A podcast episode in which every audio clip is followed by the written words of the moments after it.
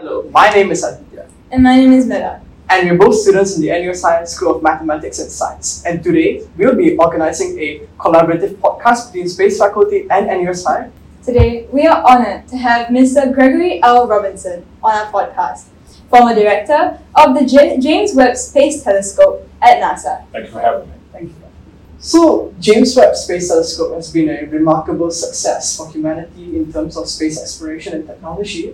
So, how do you think that this telescope can change the future of space? So the James Webb Space Telescope is going to tell us a lot of, about where we came from, uh, where we fit in the universe.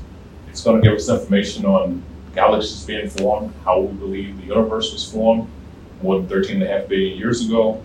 And for, just humans on Earth, the way we look at the skies will always be different as we learn more about our amazing universe.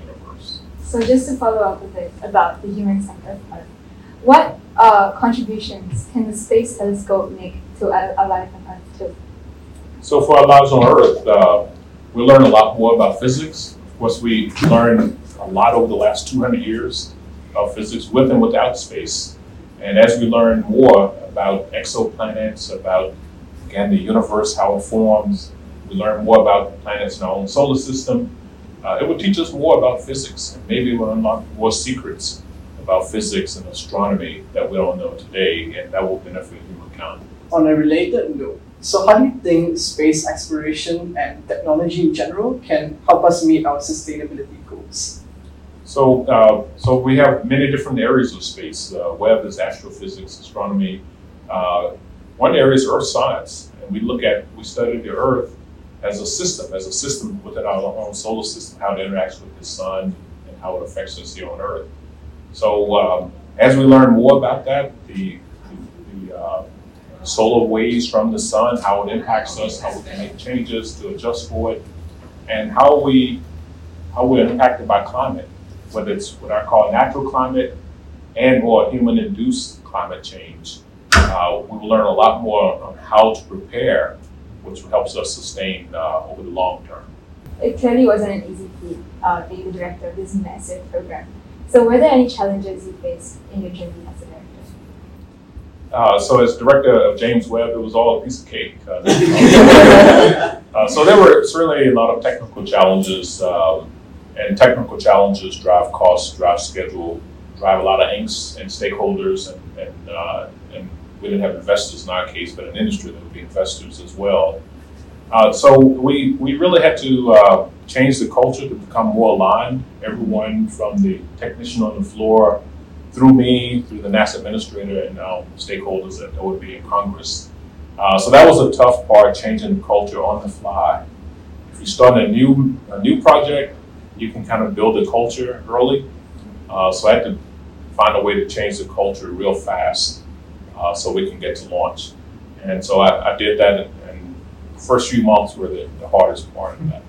Uh, I've read a bit about your biography before about your childhood and how you came to know about NASA, but could you share with the audience about your life journey to NASA? So uh, I grew up um, in uh, southern part of the U.S., southern Virginia. Uh, it's about four hours south of Washington D.C. What I call in the country, right? And, and I grew up in a time and place where not a lot of resources, so we called ourselves poor. Um, as I look back, uh, so I didn't have the the role models, uh, particularly STEM role models, uh, to help me see college a certain way and see future a certain way. Um, but once I did get off to college, and I did follow Apollo growing up, uh, but still didn't have that burning desire for space. But after I got to college, uh, friends and colleagues were doing internships at NASA. And they made it sound so interesting. Um, after a few years working in industry, I decided to join NASA as well. And as we often say, once that space bug bites you, you can never look back. So I didn't look back for 33 years, and here I am today. That's amazing. So, we just have a few more questions for you. For any of us who would like to get into the space industry, do you have any advice for us? Uh, getting into the space industry, uh, first, uh, I'm big in STEM. So if, if you're in uh, STEM fields and certainly studying math and science in, in high school, it's critically important. was doing well in school. And once you do that and, and go off to college, uh, again, I recommend a STEM field of, of any type. And by the way, in, in, in NASA space, NASA, uh, there are many other disciplines, not just STEM. Mean, there are folks with history backgrounds, and people with law backgrounds, and finance, and the list goes on and on and on.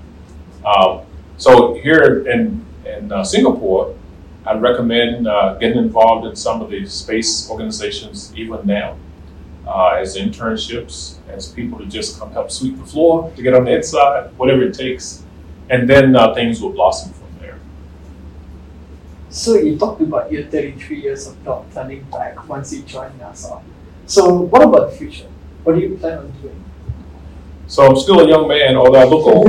um, uh, I, so right now, I plan to do more of what I'm doing here with you guys, and, and that's uh, sharing some of my knowledge and, and wealth of experience uh, with others, uh, young and old, uh, throughout the spectrum. So I, I, plan to do a lot of that. Um, also, some consulting, uh, helping organizations increase performance. I'm real big on, on team performance, and I like I love high performance teams. Um, and and then figure out what else will fill the gap uh, to keep me excited. Now, I do have three young grandsons, so I enjoy spending time with them as well, and, and they they also enjoy Pa as a role model. We wish you a really happy stay in Singapore, and we hope that you know you enjoyed being here at NUS High and talking to us students. And thank you so much to all our listeners. Stay tuned for the next episode of the Space Faculty Podcast.